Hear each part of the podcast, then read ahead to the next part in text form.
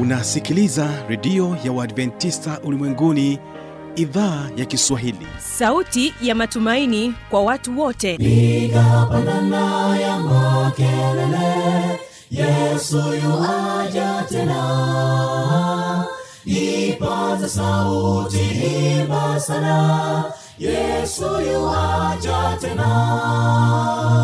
Anakuja anakuja yesu yuaja tena hii ni sauti ya matumaini kwa watu wote. Inayokujia kupitia redio ya uadventista ulimwenguni awr toka kila kona ya dunia tunasikia vita njaa maafa. Hivyo washiria marejeo ya mwokozi. Piga panda ewe mlinzi yesu yuwaja tena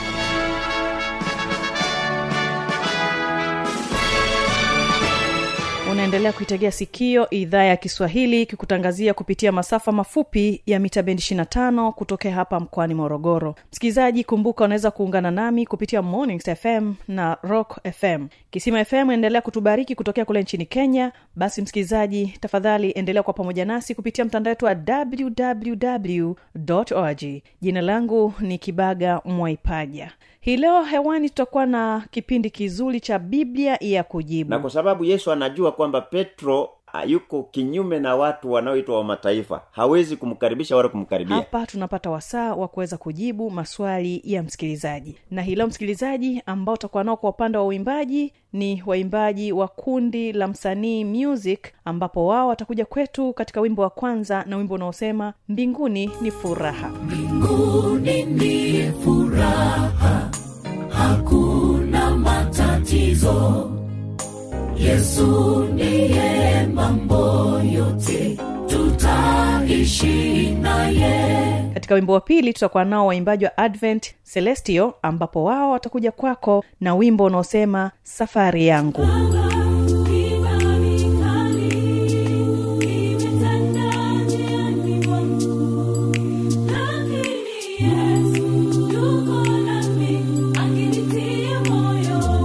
wa kwanza kipindi chetu hawapa waimbaji wa kundi la msanii music.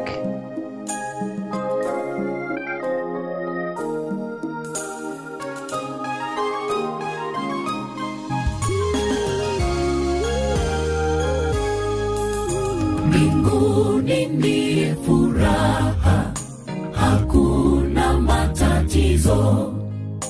Yesu ndiye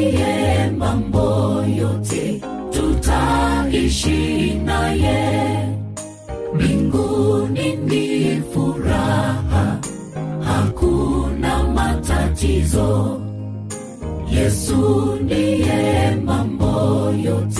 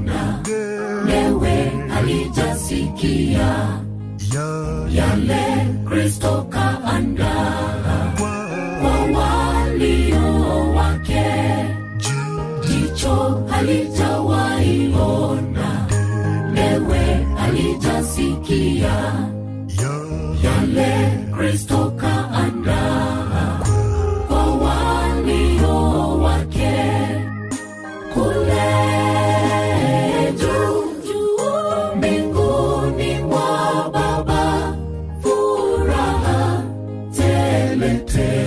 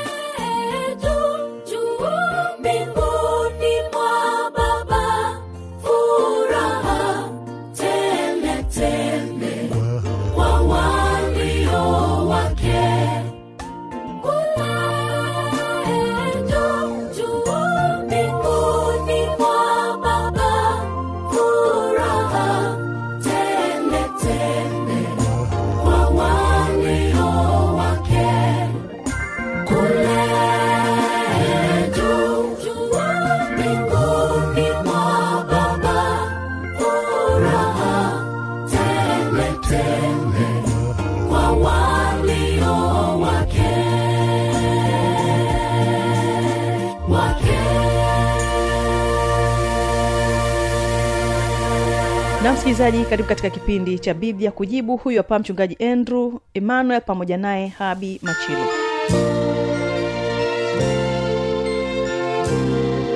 Ni kwamba paulo uh, petro alikuwa ni myahudi.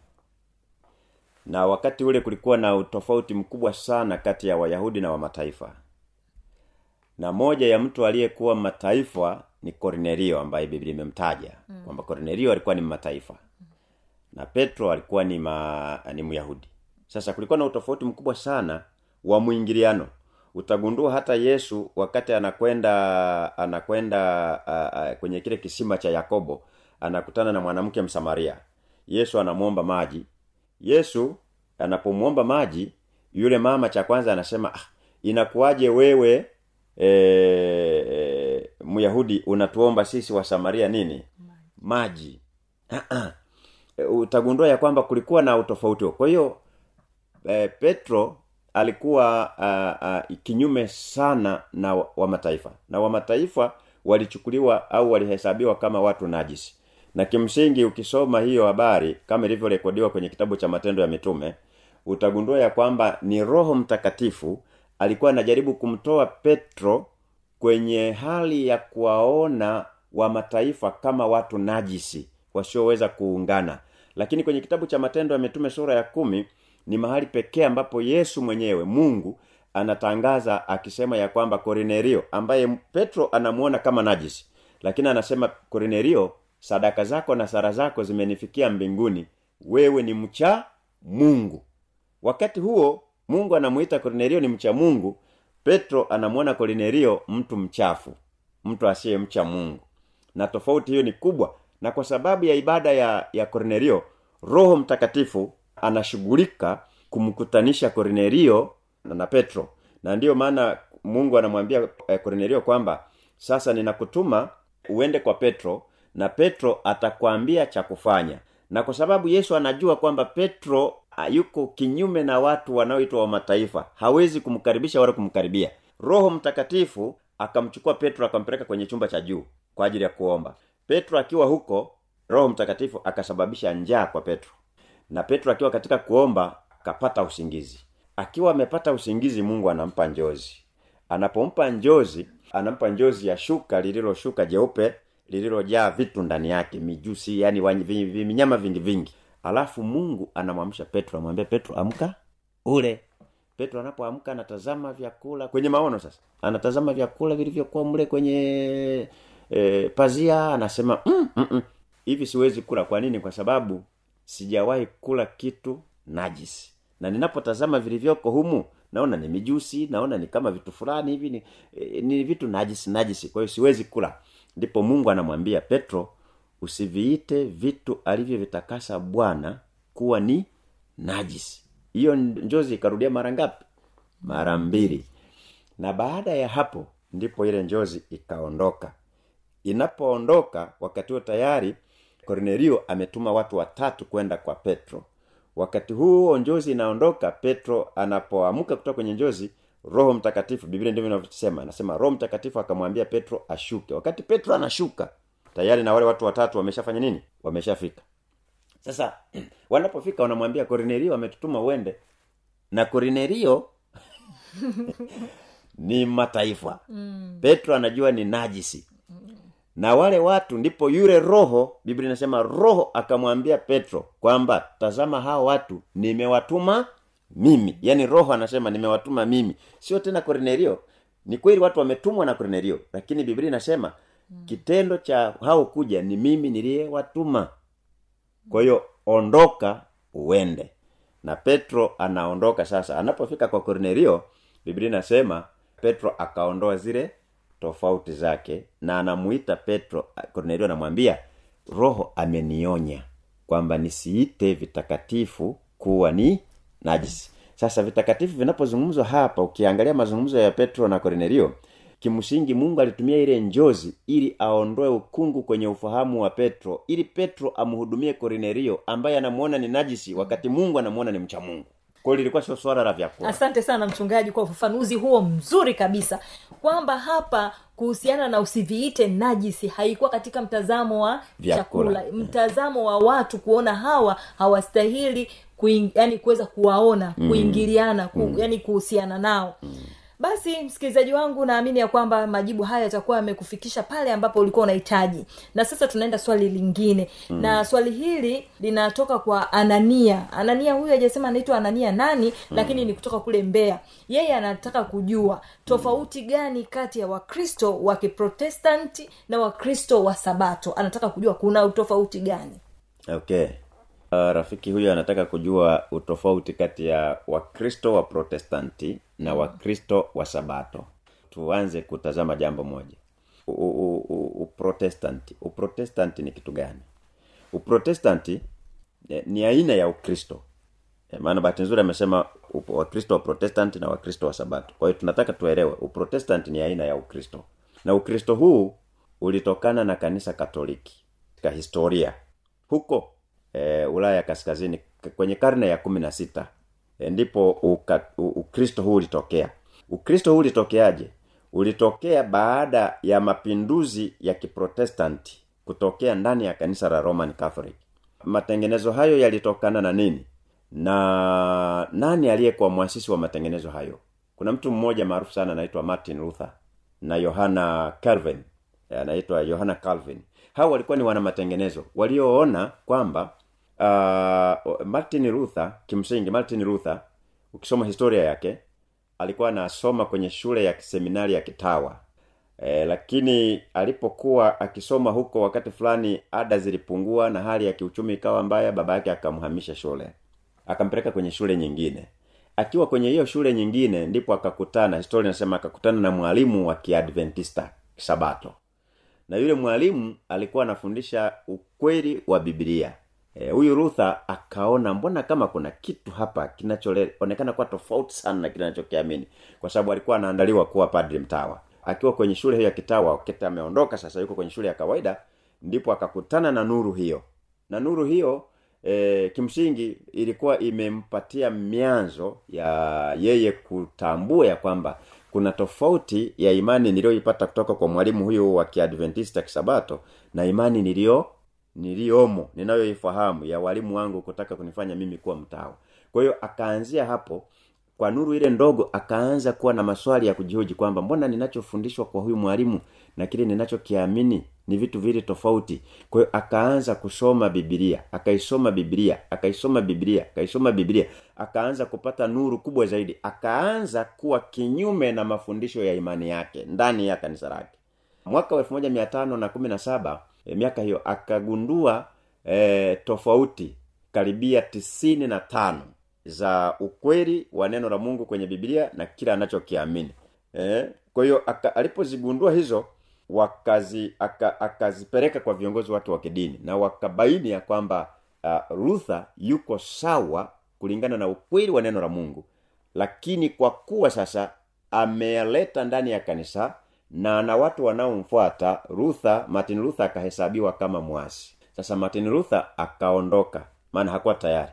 Akaondoka na kundi la watu kutoka roman catholic waliokuwa against. Ndio maana inatokana na neno eh, protest. Yani wak, wakao wako kinyume. Ndio maana wanaitwa waprotestant kwa hiyo walio, walio kinyume na mafundisho ya romani catholic. Sasa walipoondoka wakiwa kwenye kuendelea kujifunza na kutafuta ukweli zaidi hawa nao kwenye kundi la martin luther wakagawanyika. Kuna kitu kiliwagawanya kinaitwa sola kwa hiyo wakajikuta wametengeneza sola tano. E, sola tano. Hizi sola tano zikawatenga kimafundisho. Kwa hiyo kukawa na kundi la kwanza lililokuwa limebaki kwenye kitu kinaitwa sola scriptura. Hawa waliamini nini? Hawa waliamini bibilia pekee kwamba ndiyo yenye mamlaka na mafundisho yote yanayohusu neno la mungu yanayomuhusu mungu yanayohusu uokovu yanayohusu maisha yote yanayo yani chochote kinachohusiana na mungu. Bibilia ndiyo yenye mamlaka na sio kitu kingine. Hilo likawa ni kundi la la kwanza. Kundi la pili ambalo lili- lilitoka hapo linaitwa uh, solafide hii solafide ni kundi ambalo lilijenga fundisho lake kwenye imani peke yake. Kwamba sisi hatushughuliki na bibilia sisi tunashughulika na imani na unajua wakati huo kulikuwa na imani ya mapokeo. Kwa hiyo kile ninachoambiwa ndio ninachokiamini. Kwamba ubatizo ni kwa kunyunyiza maji. Naamini hivyo. Kwa hiyo hawakutaka waende kwenye biblia inasemaje ila wakabaki kwenye imani. Kwamba wanajenga fundisho kwenye imani peke yake. Kwamba uokovu ni kupitia imani katika yesu kristo. Kwa hiyo wakabaki hapa na ndio maana unaona hata leo kuna watu wanasema mm, agano la kale halipo. Ila tumebaki kwenye agano jipya. Kwa nini? Maana ni jipya ambalo limeletwa na yesu. Eh, kwa hiyo tunaishi kama tunavyotaka. Ya kale yameisha hayo yamegongemelewa kwenye msalaba. Hilo ni kundi mojawapo kundi la tatu linaitwa soragratia. Yawa soragratia linatokana na neno grace soragratia kwa maana ya kwamba eh, wamejikita fundisho lao kwenye neema peke yake. Kwamba uokovu ni kwa neema ya mungu. Tumeokolewa kwa neema. Tumeokolewa kwa neema. Kwa hiyo tunaweza tukaishi. Ndio paulo anasema sasa kama neema inazidi kuwa nyingi ndio tuzidi kutenda dhambi. Anasema la hasha ni kweli neema ipo lakini tunapaswa kuishi kulingana na neno la mungu. Na kundi lingine ni sola crastas hawa walibaki kwenye kristo pekee kwamba uokovu unapatikana kwa yesu kristo kwa sababu ya dhabihu yake ya kuadhimisha.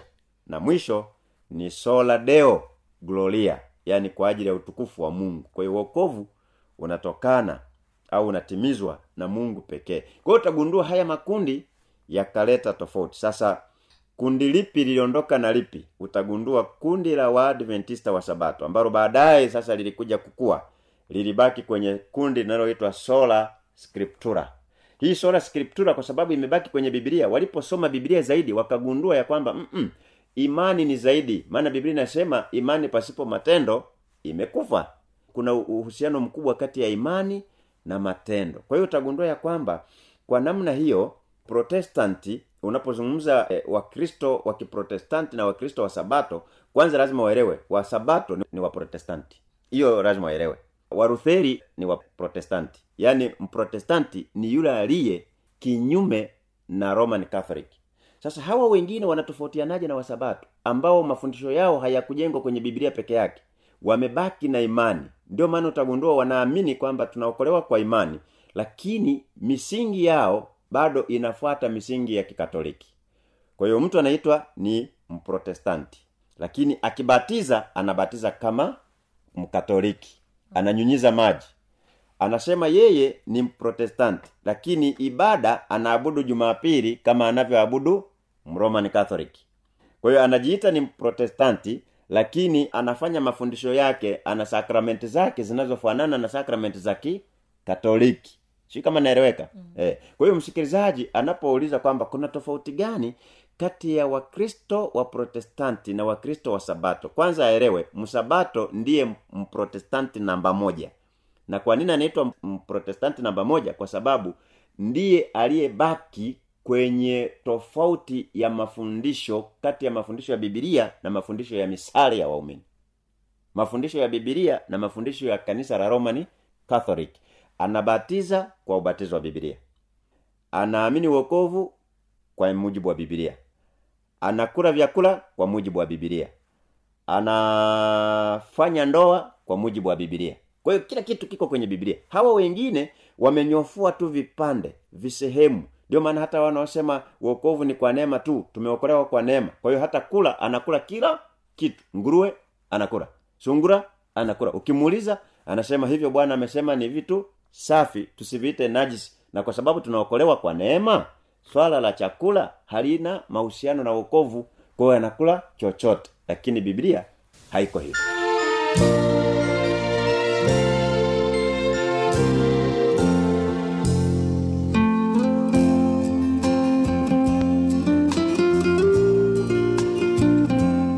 hiyo ndio tamati ya kipindi hiki cha biblia kujibu kwa hii leo. Kama utakuwa na maswali maoni au changamoto anwani ya kuniandikia ni hii hapa ifuatayo.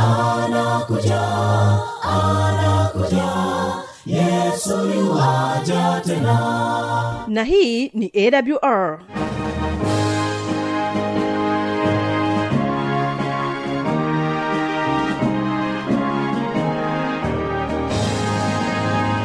redio adventista ulimwenguni awr sanduku la posta 172 morogoro tanzania. Anwani ya barua pepe ni kiswahili at awr org. Namba ya mawasiliano simu ya kiganjani 653 570814 na pia unaweza kuwasiliana nasi na idhaa ya maasai kwa nambari 769 986355 ukiwa nje ya tanzania kumbuka kuanza na namba kiunganishi alama ya kujumlisha 255 unaweza kutoa maoni yako kwa njia ya facebook kwa jina la awr tanzania.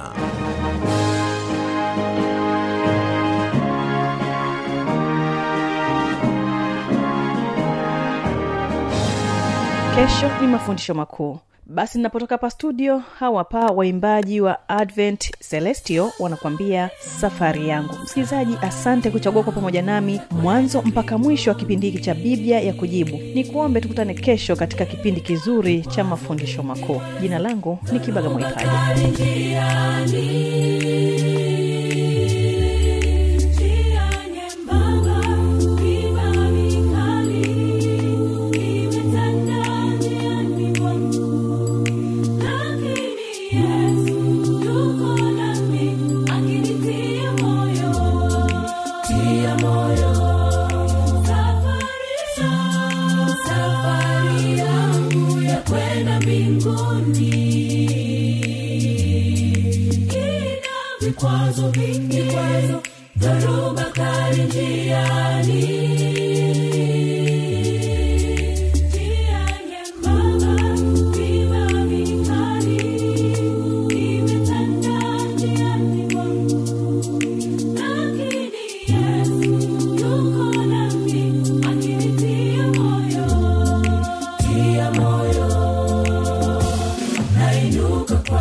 kwa ninakaza mwendo huku nikijua kiongozi wangu ni yesu.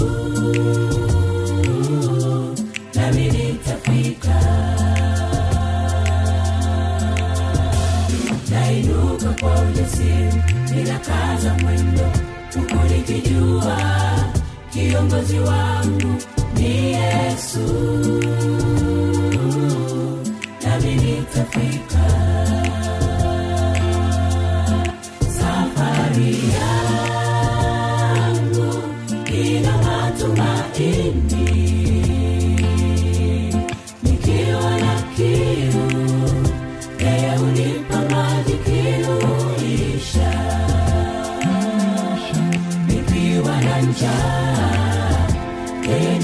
kumlacha mwili wangu.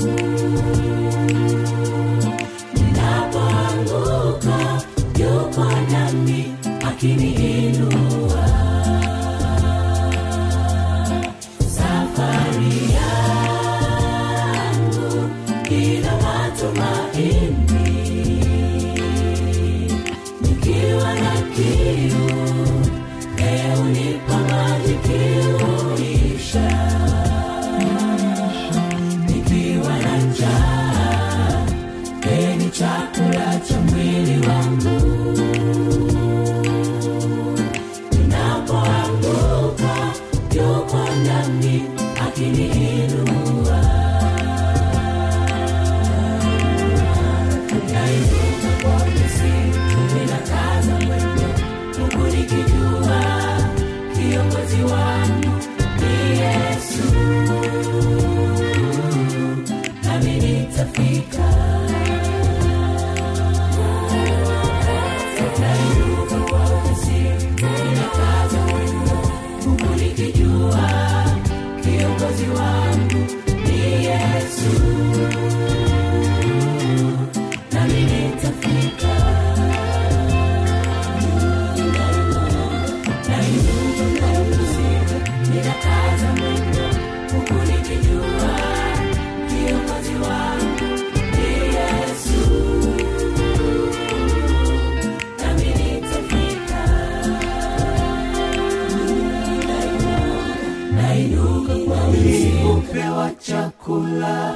Maji safi na kutunzwa huvalishwa nguo nzuri mwonekana maridadi. Lakini ajabu mesahau kutunza moyo wako. Jambo lililo muhimu linaloleta uzima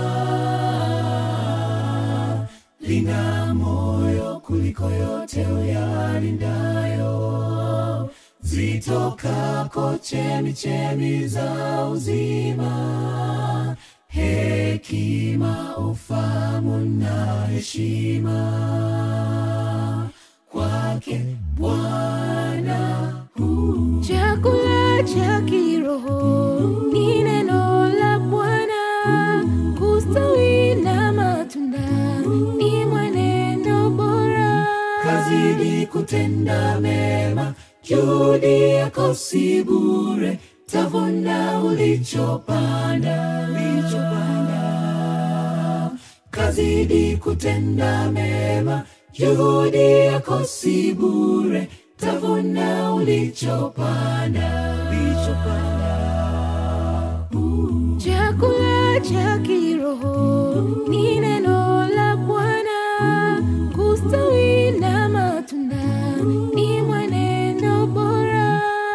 kazidi kutenda mema. Juhudi yako si bure. Tavuna ulichopanda. Kazidi kutenda mema. Juhudi yako si bure. Tavuna ulichopanda.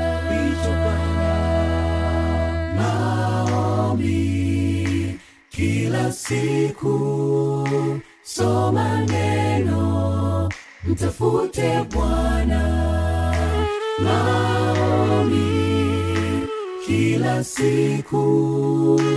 Soma neno. Mtafute bwana.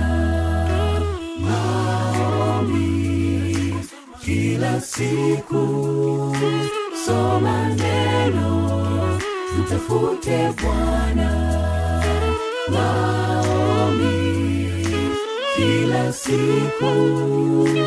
Soma neno mtafute bwana. Mwili chakula maji safi na kutunzwa. Huvalishwa nguo nzuri